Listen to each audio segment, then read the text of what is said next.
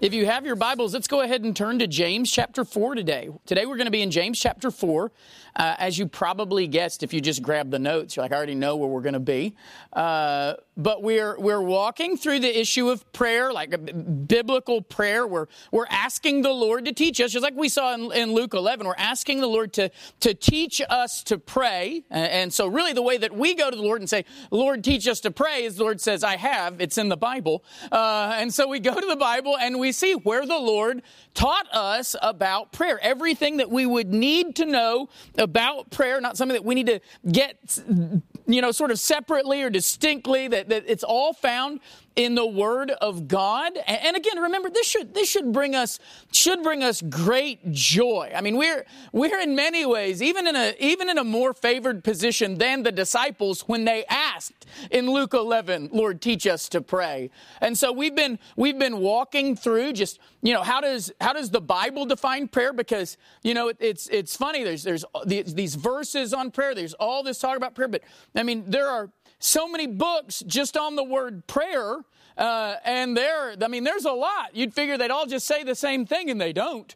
Uh, and so we're trying to be, you know, go back to what does the scripture say. So we saw that just in general, just a biblical definition of, of what is prayer, that prayer is asking God to do something. We saw the great blessing uh, of prayer, that it's one of the greatest blessings that God can give to his creatures is the ability to talk to their creator and have him respond in action to what they ask. Um, we saw the hindrances to prayer, prayer ADD, uh, that the Bible specifically mentions, you know, three things that uh, will don't don't hinder uh, our prayers as we give them, but that hinder us from praying at all. Three things that will keep us from taking advantage of this great gift, and they were, you know, abundance, doubt, disobedience. That the Bible specifically mentions those three things as things that will stop you from even praying to begin with. Uh, and now we're looking at how not to pray. So now that we've gotten into the mechanics of actual prayer, how do I do it? Uh, we, we always want to begin with how do I do it? And Jesus is like, wait, wait, wait. Let me begin by telling you how not to do it. Uh, because when, when he was first teaching about prayer, that's where he began. And so we walked through uh, Matthew 6, where he talks about don't pray with your mind uh, on others. So, so don't pray because you're thinking about others. We added to that also don't not pray because you're thinking about others, because your mind uh, is on others. We see uh, don't pray long prayers. That was the next thing he said in Matthew 6. Don't, don't pray long prayers or use lots of words in order to impress God. Uh, and Jesus also taught, don't make long prayers in order to impress others. So we've looked at those things. And last week we went to James and we saw the, the danger of doubting prayer, that when you pray, pray without doubt.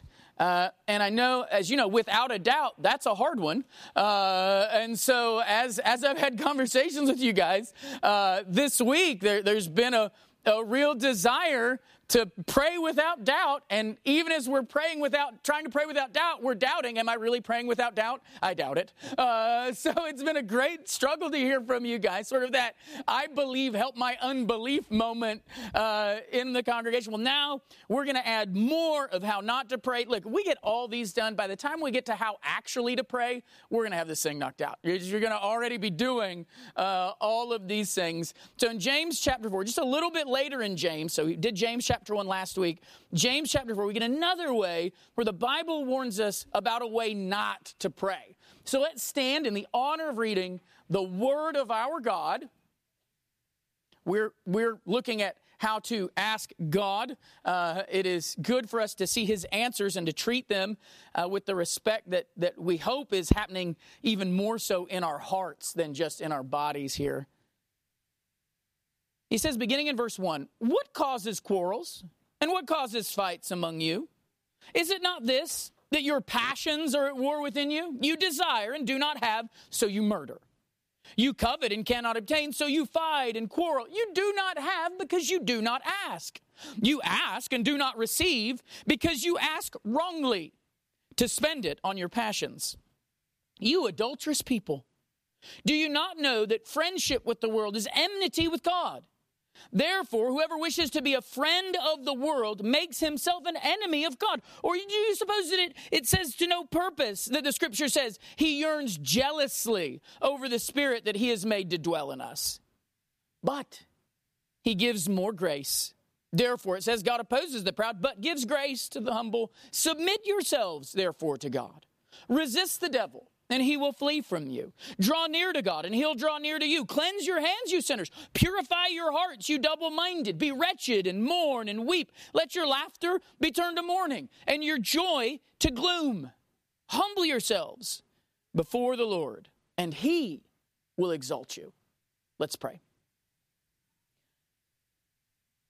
Father, we come to you today, and, and Father, I pray that leading up to these moments, we have already been humbling ourselves. I can't imagine the, the, the grievous sin that it would be to come into worship, to worship you, having spent all morning exalting ourselves. And so, Father, I pray that whether it was through the song or through our prayers or even through these verses, that you have humbled us this morning so that we're here for you and not for ourselves that we're here for your sake, for the sake of your body, and, and not just for ours. So, God, in that humility, I pray that you would teach us through your word, that you'd teach us how not to pray, how not to ask, and that in doing that, you would grow our faith, that you would grow uh, in us this, this great blessing that is praying to our God. So, we thank you, Father, for teaching us about the very thing that we're trying to do right now. It's in Christ's name we pray. Amen. All right, so so here we get sort of a, another glimpse in, in the problem, not the, not the problem of not praying. That's not what the Bible is, is warning us about, but the, but the problem of praying wrongly. James says here uh, that we ask wrongly. So, so, we've already seen there's a, there's a right way and there's a, a wrong way to pray. There's a right way and a wrong way to ask God. And now we can add to that how not to pray list that seems to be ever growing. We can add this uh, praying for the wrong reasons. Okay? this problem is we are praying. So when you pray, don't pray thinking about others. That's why you pray. That's why you, you don't pray. Don't pray, uh, you know, long prayers because you're trying to impress God. Also, don't pray long prayers because you're trying to impress others. Don't pray with doubt filling your mind even as you make these requests of God, doubting who He is, doubting what He's done, His faithfulness, all those things.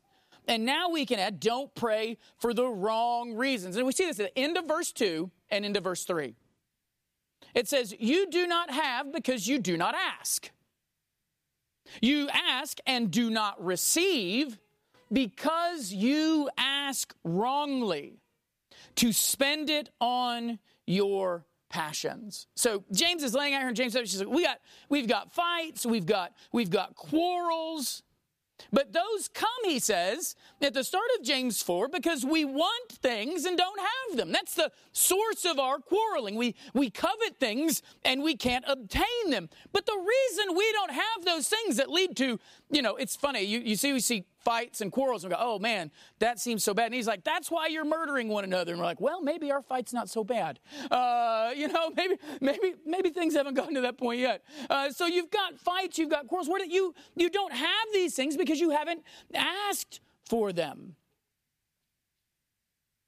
And when you do ask, even when you do ask, you ask wrongly.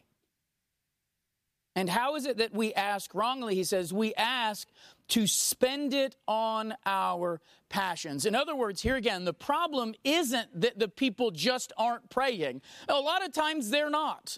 A lot of times is they're not asking. You do not have because you do not ask. And when you ask, you ask wrongly that you might spend it on your passion. So, so the, the problem is a lot of times we're not praying, but even when we do pray, we're praying for the wrong reasons. And so here again, uh, we see this in this in this letter of James, just how important godly prayer is.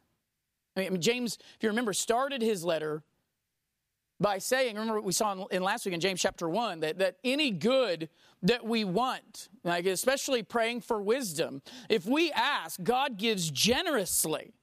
Gives generously those things to us. So we see the blessing of godly prayer. If you ask rightly without any doubt, God gives generously to you, to all. And He does it without reproach, remember. And now we see the other side.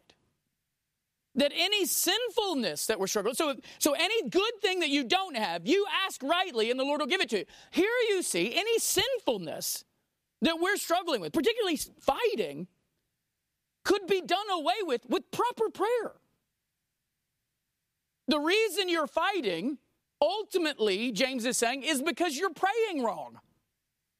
That's the reason you have fights and quarrels. The reason you're struggling, like the reason these churches are dealing with this is, is that they're, they're not praying, right? Which implies praying, if we're praying right, pr- right prayer helps in the fight with the battles within and the battles without. So again, we see the importance of godly prayer, and that's why we're going to make sure today that we are not doing what he warns us about doing, that we're not praying for the wrong reasons. And so James says, look, we all recognize this. We know Christians are people, right? We are not fully uh, holified, fully sanctified. And so there are times where Christians fight. Remember, James is not writing this to a particular church, but to the church worldwide. And so he's not talking about a specific church that's dealing with a certain fighting. He's like, hey, this is what's going on. This is churches worldwide. What causes fights and quarrels is, is you, you fight, you get mad at each other when, when you have people who are driven by their passions and not by godliness. So instead of Godward living, we're being driven by selfward living to the point that he says we don't even ask God for things. So we don't even ask God, we just try and take them from one another. Or we hate that someone else has it and we don't, so we just hate them for that they have it. We don't even ask God. Or if we do ask God, we ask it not for his glory, but for ours. We want to spend it on ourselves. And so let's see what the problem here is with this asking for the wrong reasons. What are the wrong reasons? The first thing we're going to see is pleasure driven prayers. Pleasure driven prayers. And we see this in verse 3. He says, You ask and do not receive because you ask wrongly to spend it on your passions so they're asking wrongly because they want to spend it on their now what does it mean they want to spend it on their passions? Now this isn't the normal greek word for passion uh, this is a different word. This is the greek word hedone which is where we get the word hedonism. You ever heard that someone's a hedonist?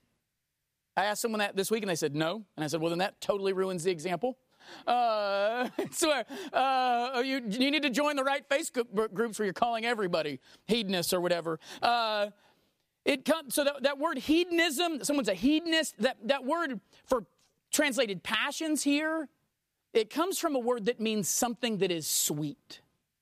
It eventually came to mean something that was sweet to the taste, sweet or tasty, something that pleases the senses which is where we end up getting the word that something is sensual, something that is driven by the senses.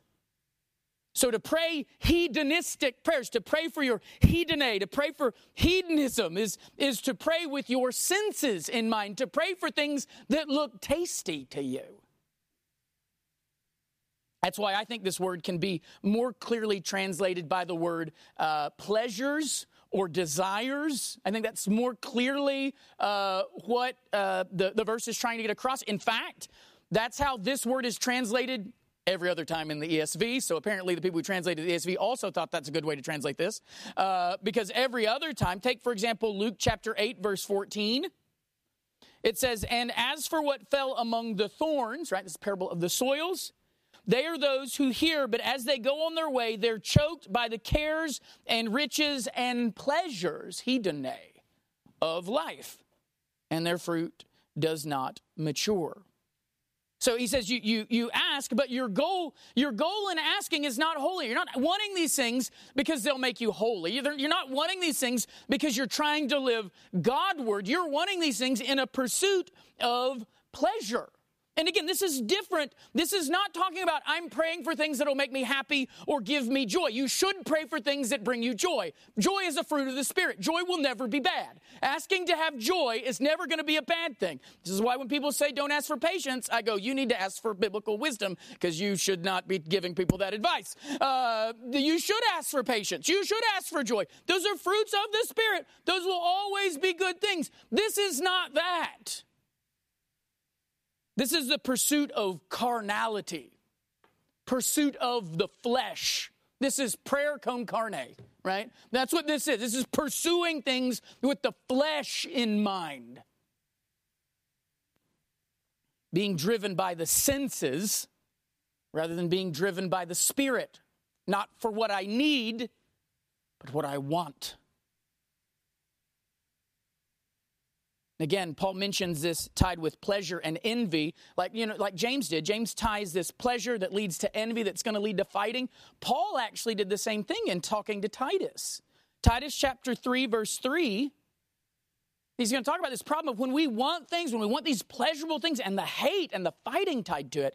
He says, For we ourselves were once foolish, disobedient, led astray, slaves to various passions, that's not the word, and pleasures, that is the word passing our days. And what so when we're driven by these things when we're slaves to our passions our epithumia and our pleasures our hedone our hedonism our the tasty things of this world i want more tastiness what happens? We pass our days in malice and envy hated by others and hating one another. When we don't have the one thing we all have is hate So when pleasure is the goal, love is never going to be the outcome. Pleasure always breeds hate. And so if pleasure is your motivation, holiness is never going to be your destination. So if you're being driven by pleasure and that's the reason you're praying for these things, don't think that these prayers are going to somehow lead to holiness. If pleasure is what is driving you, pleasure is where you're going to end up getting. And so that's what's what's wrong in these is that is is the motivation of these prayers is so world driven, so pleasure driven. That's why we're asking. The reason so you don't ask, and even if you do, you're just asking for tasty things. For things of this world. Okay, so what sort of prayers are we talking about here? Because the idea is, is James warning us about purely sensual things? Because otherwise you're like, that'd be you know, is it is this someone praying? You know, uh, uh, God, I would like to give you to give me a better mistress, or something like that. Something purely carnal, purely sinful. We go, uh, you're just obviously praying these hedonistic prayers. Is this saying, God, please, please, please help me to get what my flesh desires? Is it something so basic as that? Is that all he's warning about? Because surely you're looking at the church and that James is writing to, and you're going, surely they're not praying like that. Surely there's not someone who's like struggling with something going, I want you to give me this sinful thing that I want. So, what is it? I, I think Matthew Henry gives us a good example, as Matthew Henry often does. He says, When men follow their worldly business, suppose them tradesmen or husbandmen, and ask of God prosperity, but do not receive what they ask for, it is because they ask with wrong aims and intentions. Okay, that's just what James has said. But what's he talking about? He says they ask God to give them success in their callings or undertakings, not that they may glorify their Father and do good with what they have, but that they may consume it upon their lust, that they may be enabled. So, what sort of lust is he talking about? That they may be enabled to simply eat better meat, drink better drink, wear better clothes, and so gratify their pride, vanity, and voluptuousness. If we thus seek the things of this world, it is in fact just in God to deny them. So the idea is, is it, is it wrong? So take for example, you're praying and you go, is it wrong for me to ask success in my business? Is it wrong for me to ask God to give me success in my job or success in my business? The answer to that is maybe. Because the, the, the, the asking isn't the problem. The reason, the problem is, why are you asking? Are you asking so that God would be, that you would succeed in business, so that God would be glorified in his faithfulness to his children, so that people would see you doing well in business and see you talking about God all the time and giving glory to God all the time so that God's name is lifted up? Is there anything wrong with that prayer? Well, you're basically just describing the reasons that God blessed Israel all throughout the Old Testament. Nothing wrong with that. If you're like, God, I want you to prosper me so that I can prosper your name, so that I can glorify your name. God, I want you to, if you're asking, asking God to be generous to you so that you might give and be generous to others? That you want to get so that you might give? Well, obviously. There's nothing wrong in that prayer. That's a good godly prayer. That's not being driven by your pleasures.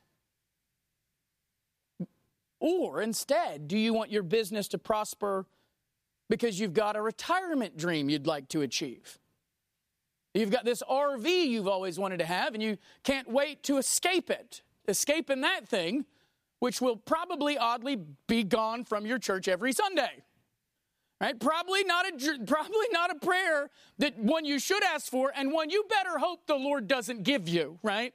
Uh, so you can end your life counting shells somewhere. Do you want to prosper so that you won't be embarrassed by the house you live in?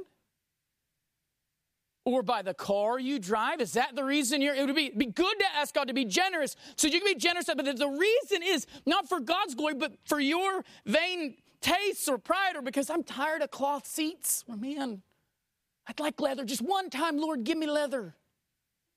You know, if that's the reason, you could surely, you know, that is not the type of prayer that we should lift up. Now, it's the same prayer, right? God prosper me, but God knows why you're asking for the prosperity and what you plan on using it for even if you don't tell him, right?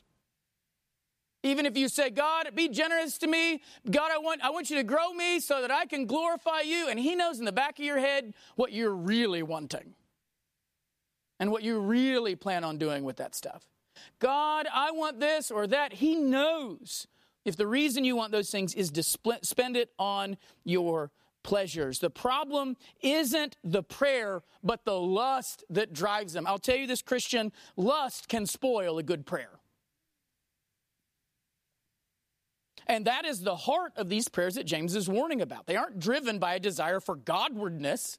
They aren't driven by a desire to glorify God. They're driven by pleasures, by, by the things that we wish we had and the pleasures that we hate that others have and, and we want, the covetousness, the envying, all of those pleasures that are driving us in what we desire, driving us to hate everyone else, to not talk to God. And even if we do talk to God, it's about those things instead of His things. That's the problem. Pleasure driven prayers. And you can see you can see the ridicule that James gives to these pleasure-driven prayers. These these types of prayers, when we are praying for the wrong reasons, we are choosing the world over God. That's the problem. We are choosing the world over God. We're saying that the world and its things are more important to us than losing the whole world and gaining Him.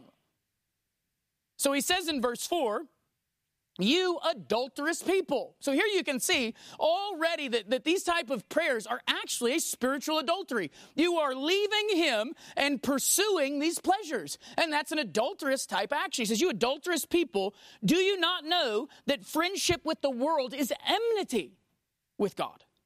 Therefore, whoever wishes to be a friend of the world makes himself an enemy of God praying for the wrong reasons is an adultery. It is a love of the world. You're asking God to give you the things of this world. You're asking God to befriend you with the fleshly things of the world. You're asking God, God, help me be a friend with the world. You might as well ask, God says, for you to make him uh, your enemy. This is why we need to, we need to thank God that He does not answer these prayers. These prayers that would seek to draw us away from Him. The worst thing that God could do would be to answer your pleasure driven prayers.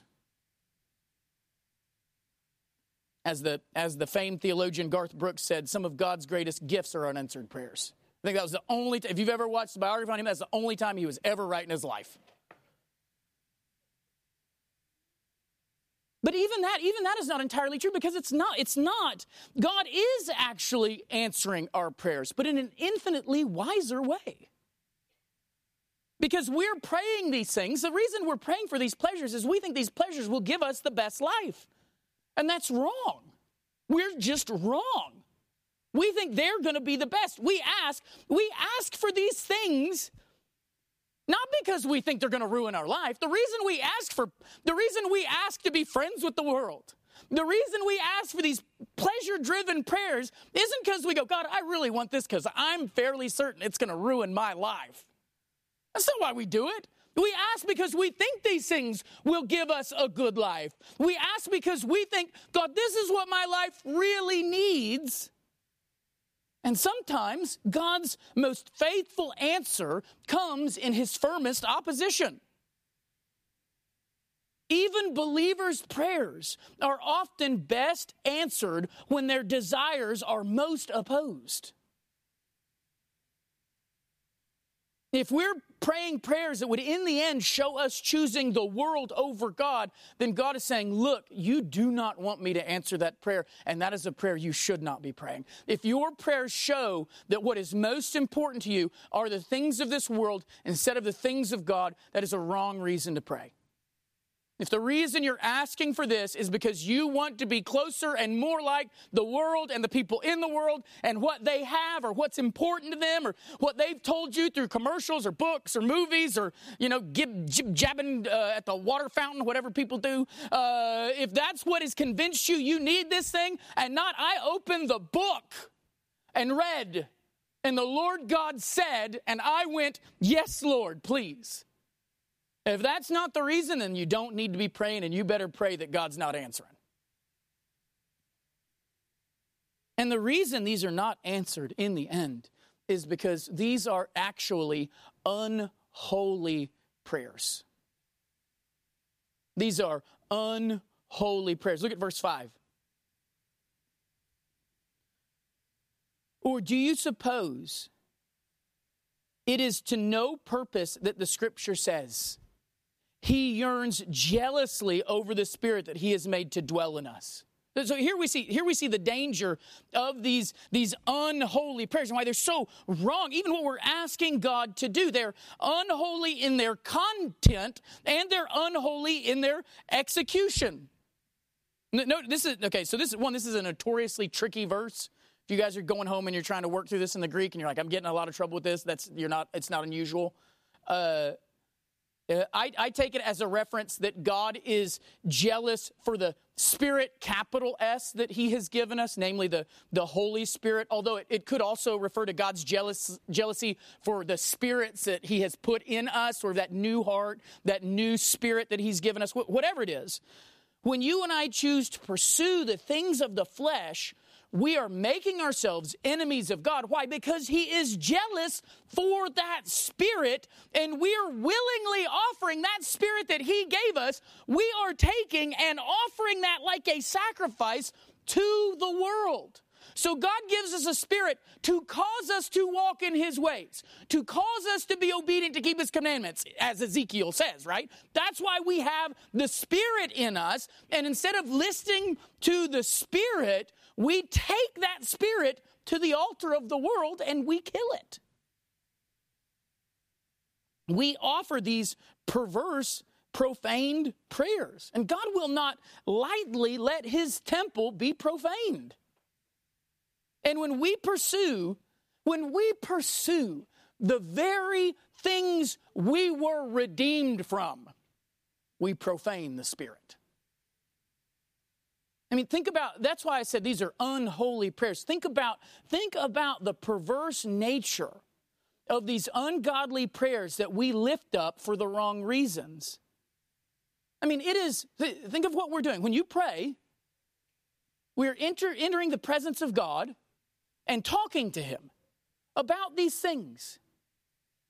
It is because of the spirit that we have in us. Whether you're talking capital S spirit or lowercase, both are true. It is because of the spirit of God that you and I can enter the presence of God. So we're allowed to even pray, to even ask, to even take these things to God because of the Spirit we have in us. We have been made holy, and yet we dare to bring unholy requests to the face of God. The only reason we would do that is if we have no idea what prayer is or we have moved so far away from God that we could walk to the face of God. We could enter his throne room and and and lay that there are so many words I could use. Lay that junk in front of God and say, "Can you give me that?" We ask a holy God to give us unholy things when we are asking for the wrong reasons, the, the scariness of it is we, by the grace of God, can enter the presence of God with our prayers. Our voices go to Him, and we look at Him and we say, God, give me this. And uh, remember how Isaiah responded just being in the presence of God. Woe is me, right? I am unclean, falling down thinking he's going to die. And yet we can pray and ask for unholy things in our prayers. Because we're not asking for his good, we're asking for ours. Calvin said, when we do this, we seek to make God a minister of our lusts. And he is rightly, rightly upset at such a request. We are going to God with our passions, with our pleasures, and saying, God, I would like you to serve me by giving these. Just like we saw last week that doubting does. When you do that, you are treating God like one of the pagan gods. You're not treating him like a holy God. You're not, you're not treating him like, like, like the, the, the, a God who is thrice holy. You're not doing that. You're treating him like the pagans do. Give me my request. Here, I'll give you meat and, and, and beer and whatever. I'll do whatever to, you give me what I want. Calvin was quoting Pliny when he said, Do men so wickedly abuse the ears of God? I mean, think about it. Is, is the purchased presence of God so demeaned in our hearts that we would defile it by asking for the very things that brought the death of his son? Is that what we would do? Would his son die to purchase our entrance to his presence and us go into that presence and ask for the very things that brought the death of his son? That's what we're doing when we pray these unholy prayers. That's what we're doing when we're asking for things for the wrong reasons. The reality of, of what these prayers are and God's hatred for them and his love for us and, and his spirit uh, should cause us to guard our hearts just as jealously as God guards the spirit that He has given us. I mean, okay, so that, that's, the, that's the bad news about the wrong prayers, but, but here's the good news in verse 6 that in spite of our licentious prayers, God does not abandon us. Unlike our jealousy that causes hatred, right? His jealousy inspires greater love. And, and instead, he gives us, what does it say? He gives more grace. Therefore, it says, God opposes the proud, but gives grace to the humble. It's, it's, it's foolish to seek worldly things in prayer. Because to do so is, is, is, grievously sinful. That's right. But it's also because the things of this world are grievously wanting compared to what we can have in God. They are nothing compared to what God can supply us. So, so not only does God give us more grace, grace gives us more. Grace is always going to be greater, greater than you deserve, and also greater than any worldly thing you could want. So, what do we need to do? We need to be killing these worldward prayers. Killing these world driven, world focused, world centered, worldward prayers. And that's exactly what we find in verses 7 through 10. How did James call these people out of their pleasures and, and into right, godly prayer and living to the Lord and to one another? What does he say to do? Verse 7 Submit yourselves therefore to God, resist the devil, he'll flee from you. Draw near to God, he'll draw near to you. Cleanse your hands, you sinners. Purify your hearts, you double minded. Be wretched and mourn and weep. Let your laughter be turned to mourning, your joy to gloom. Humble yourselves before the Lord, and he will exalt you. If, if the problem, if, if the problem is you are being driven by pleasure, how does James lead you out of that? Well, here it is submission to God, resistance of the devil, drawing near to God, cleansing from sin, purifying of heart, a right view of sin and judgment that leads to repentance, humility, so, so if you're if you're looking at these things and you realize the reason your prayers are not being answered is because God cares about you too much and cares about his name and his spirit too much to answer them, that he is too gracious to give you even what you ask for, what should you do? If you've been praying for all the wrong reasons and for all the wrong things, then do these things. Submit yourself to God and his direction for your life. Submit yourself to God in his direction instead of your own. Resist the temptations that the devil brings to drive you to think that these worldward thoughts instead of Godward thoughts. Draw near to God. If you're being driven by, if you go, man, I am, I never pray, but when I see things that I want, all of a sudden, all I can think is, God, please give me those. God, please give me those. But I'm not, I'm not driven to want. Like when I read Scripture, I'm not driven to plead with God to give me that because that would make me happy. Instead, I look at my neighbor and I see what he, he's got, and even even though I don't voice it with my mouth, in my heart, I'm saying, man, I wish I had that. If those things are what, are what is driving you, what do you need to do? Draw near to God. And the nearer you are to God, the less attractive the pleasures of this world are going to be. You need to clean your hands. That's the next thing he says clean your hands. Look, dirty living makes for dirty praying, it just happens. Purify your heart. Worldly words, even in prayer, spring from a worldly well. See your prayers for what they've been and see the grievous nature of sin, the real threat of judgment, and let that be a caution to you. And then humble yourself. I mean, worldly, worldly prayers are seeking ultimately our exaltation, and they will lead to our downfall. But humble prayers always, humble prayers allow God instead to exalt us. So look at your prayer life. Look at, look at your concerns. What are you, when you pray, what are you seeking? What are you praying for? And then get to the root. Why am I even praying for that? The next request you ask of God, ask, why do I want this thing? Is it because I've seen others with it? Is it a thing that I really want because I, I see others have it and I want it and I'm coveting? Or, or is it something that is, is a good, godly thing to ask for? Is it Godward? If it's Godward, then by all means, ask it and ask it again and again and again. If, if your prayers have been for the wrong reasons, if instead of, instead of, of peace, your life is filled with fights and quarrels, then change your life and it will change your prayers. Submit, resist, draw near, clean, purify. See your see see see prayers for what they've been. See the grievous nature of sin. Humble yourself. But I think this passage, so so if, if your prayers have been for the wrong reasons, you just need to repent, then do that. But let's talk about for the future. I think another thing this, that, that, this can be very helpful with is maybe not the prayers that you've had, but the prayers that you're going to have coming up. So you're going to take this and you're trying to remember, because what happens is we try to remember why we prayed for the things we prayed for before, and we're going, uh, did I pray for that for the wrong reason? It's not clear sometimes, but now going forward, you can use this. And I think this can actually be a, a pretty helpful prayer checklist. When you, you look at these things, so how can I know? Let's say I'm going to pray. How can I know that I'm asking for the right thing? Well, the simple thing is just to pray the Lord's Prayer and then be, be happy. You can't go wrong with that. But you can also go through this checklist from verses 7 through 10. So, what sort of questions can you ask leading into prayer?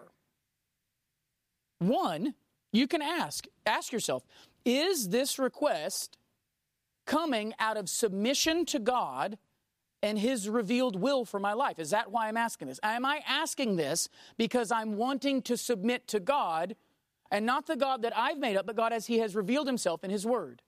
Is this coming out of submission or not?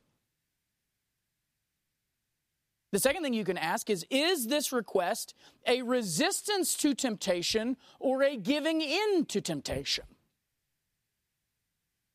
When I'm, when I'm asking this prayer, is this prayer, am I wanting this because this is my desire? I'm trying to resist the devil, or is it the devil that has planted this desire, this seeking of pleasure in my heart? You can ask, will what you're asking for help you get closer to God or not? Will this draw you nearer to God if you get it? If the Lord answers this prayer, is this going to make your life more Godward? Let's say you do pray for more joy in your life. Is that going to bring you closer to the Lord? Well, yes. If you're praying for more patience, if you're praying for things that you've seen that God tells you are for your holification, then those will bring you nearer to God. But if, if they're not, is this going to get you closer to God? If you don't know how this is going to get you closer to God, then you better wait before you pray it. And if you can't think of how this is going to get you closer to God ever, then don't lift up that prayer till you're sure you know how it can. Ask yourself, am I asking this with clean hands? Do I have clean hands? Is there, is there any shame in your asking? Are you, are you bringing this prayer, but you're trying to put your hands behind your back because you know the real reason you want this thing? You know the real desires of what you're going to do with it. Let's say you're praying for prosperity in your work. You're praying for God to bless you in your finances, and you know all the things you're supposed to pray that you can mumbo jumbo. I'm going to tithe so much you ain't ever seen so much tithing. Uh, and you think God, you know, then, or, and so the whole time you're like, I really, you know, I got my fingers crossed behind my back, right? I used to do that, and then you'd show the, the hands and you'd cross the toes, right? Or you'd cross the legs, because we're all a bunch of big liars and our father's the devil. Uh, but that, is that what you're doing? Are you asking for these things, but your hands aren't clean? If you can't go to God and show everything and say, God, search me and try me, and know that I am asking this not for my good and not for my name, but for yours. If you can't do that, if you can't show your hands, then something's going on. If you can't show God, if you can't say search, if you can't show everything about you in your prayer, then, then there's something wrong in the asking. And that's why, so are you asking us to clean hands? Are you asking this from a pure heart? Are there motives behind what you're asking that you're hoping to keep hidden from God? Is your heart pure in the asking? Is your, is your prayer serious? And by that I mean that, that, that, what he talks about is your mind clearly perceiving the grievous nature of sin and the reality of God's judgment so that this prayer is not a game. That this prayer is not just something that you're doing because and that you realize the serious nature of walking into the presence of God and making a request of him and knowing how, how horrible it would be to walk into that presence with sin or seeking sin. And then the last question is this a prayer lifted in humility or, or in pride? Why are you praying? Is this because you're humble or is it because you're proud? Is this because you want God to be exalted or because you want to be exalted? See, a, wor- a, worldly prayer, a worldward prayer, a, a, an unholy prayer, a pleasure driven prayer, a prayer that chooses the world over God cannot meet those criteria. And because God yearns for the Spirit in us, He will not leave us blind to these things. And that's, that's the thing we've got to get across that if you, if you really want to know if you're praying for the wrong reasons, God's not going to hide that from you. God is not going to like, oh, I'm not going to tell them if they're praying for the wrong reason. God yearns jealously for you and for his spirit. He is not going to let you walk into his presence with sinful desires and not tell you about it till the day of judgment, which is what we sometimes fear. That maybe I'm praying for the wrong reasons and I don't even know it. That does not happen. Now, maybe you're praying for the wrong reasons and you want to pretend like you don't know it.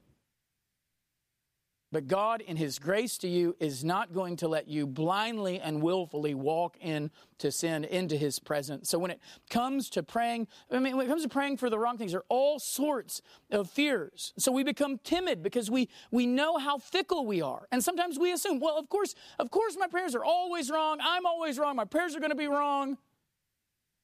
Or maybe we become so blinded to our own worldliness that we don't even think about what we're doing. And we pray, obviously, for worldly things and like fools. Maybe we're just fools and we bring these unholy requests to God and, and, and we're, just, we're just being blinded to, to the worldliness of it. We don't want your prayer life to be either one of those things. And so here I think James gives us good protection and he gives us good guidance. You don't have to be afraid to pray you don't have to have this constant fear that you're probably asking for the wrong things. Use these verses from James, not to give you more doubt, but to give you confidence. That if your prayers meet these criteria, then you can walk to the throne of God confidently through the blood of Christ and ask your Father to do these things. Confident about God and His desire to lead you, even to lead you toward Godward prayers. Let's pray. Just as you as you take this moment to, to pray, ask God to search your heart. Ask God to show you the things that, that we've seen. I mean, I think we can all take a moment and just just confess that there have been times that our prayers are driven more by our glory than His where we're m- worried more about what we think about ourselves or what others think about us than we are what people think about him or what we think about him or his name. Just take a moment and confess that we have been guilty of these things, that James is not writing about a problem that is for all these other churches, but never for us. And so let us take his word seriously. Let us see the, the great temptation for Christ's church to to be pleasure driven in our praying, to choose the world over Him, to pray unholy things in His presence. And let us repent of those. And let us thank God that He gives more grace.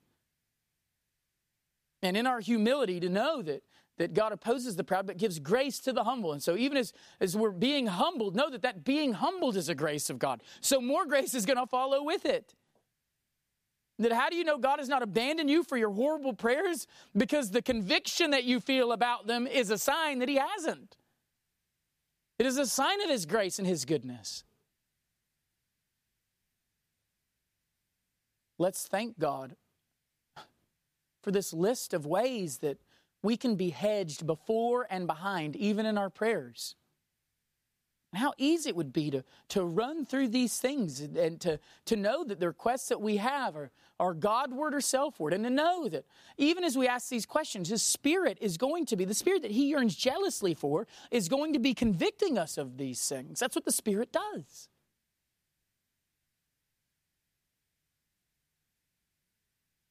And then let's pray confidently, not proudly, but confidently confident in His direction for our prayers, confident knowing that if we pray the way He tells us to pray, there, there, has to be no timidity in our prayers. We can, in confidence, lift Him up to a Father who loves us and do it with clean hands, do it with a pure heart, do it out of submission to Him, do it as we're resisting the devil, as we're drawing near to Him, recognizing the grievous nature of sin, and humbly coming before Him and saying, Father, please. And knowing that when we do that, he says, Yes. What a great God. What a great blessing prayer is. May we remember the reason that we're able to offer these prayers is that His Son died for our sins. His Son died to make us a holy people would we dare to bring unholy things into his presence? Would we shame our Father by asking him for the very things that his Son died to, to destroy? Father, I'm so thankful for your word. I'm so thankful, Father, that you guide us even in how to pray. I pray, Father, that we will, in submission to you, in a resistance of the devil. We'll draw closer to you and that our prayers will be prayed for the right reasons. If there's any wrong reasons in our prayers, Father, may your word drive them out. May your spirit reveal them to us. The, the, the, the word kill them in us that our prayers might be holy and acceptable in your sight, Father. That we'd be praying for the things that are for your good and for our good and the good of our brothers and sisters and we could pray confidently instead of shamefully. We could pray with our clean hands because we know we've got a pure heart all through the work of Jesus Christ. Help us to know the reasons for our prayers and help them to be holy, even as you make us holy. It's in Christ's name we pray. Amen.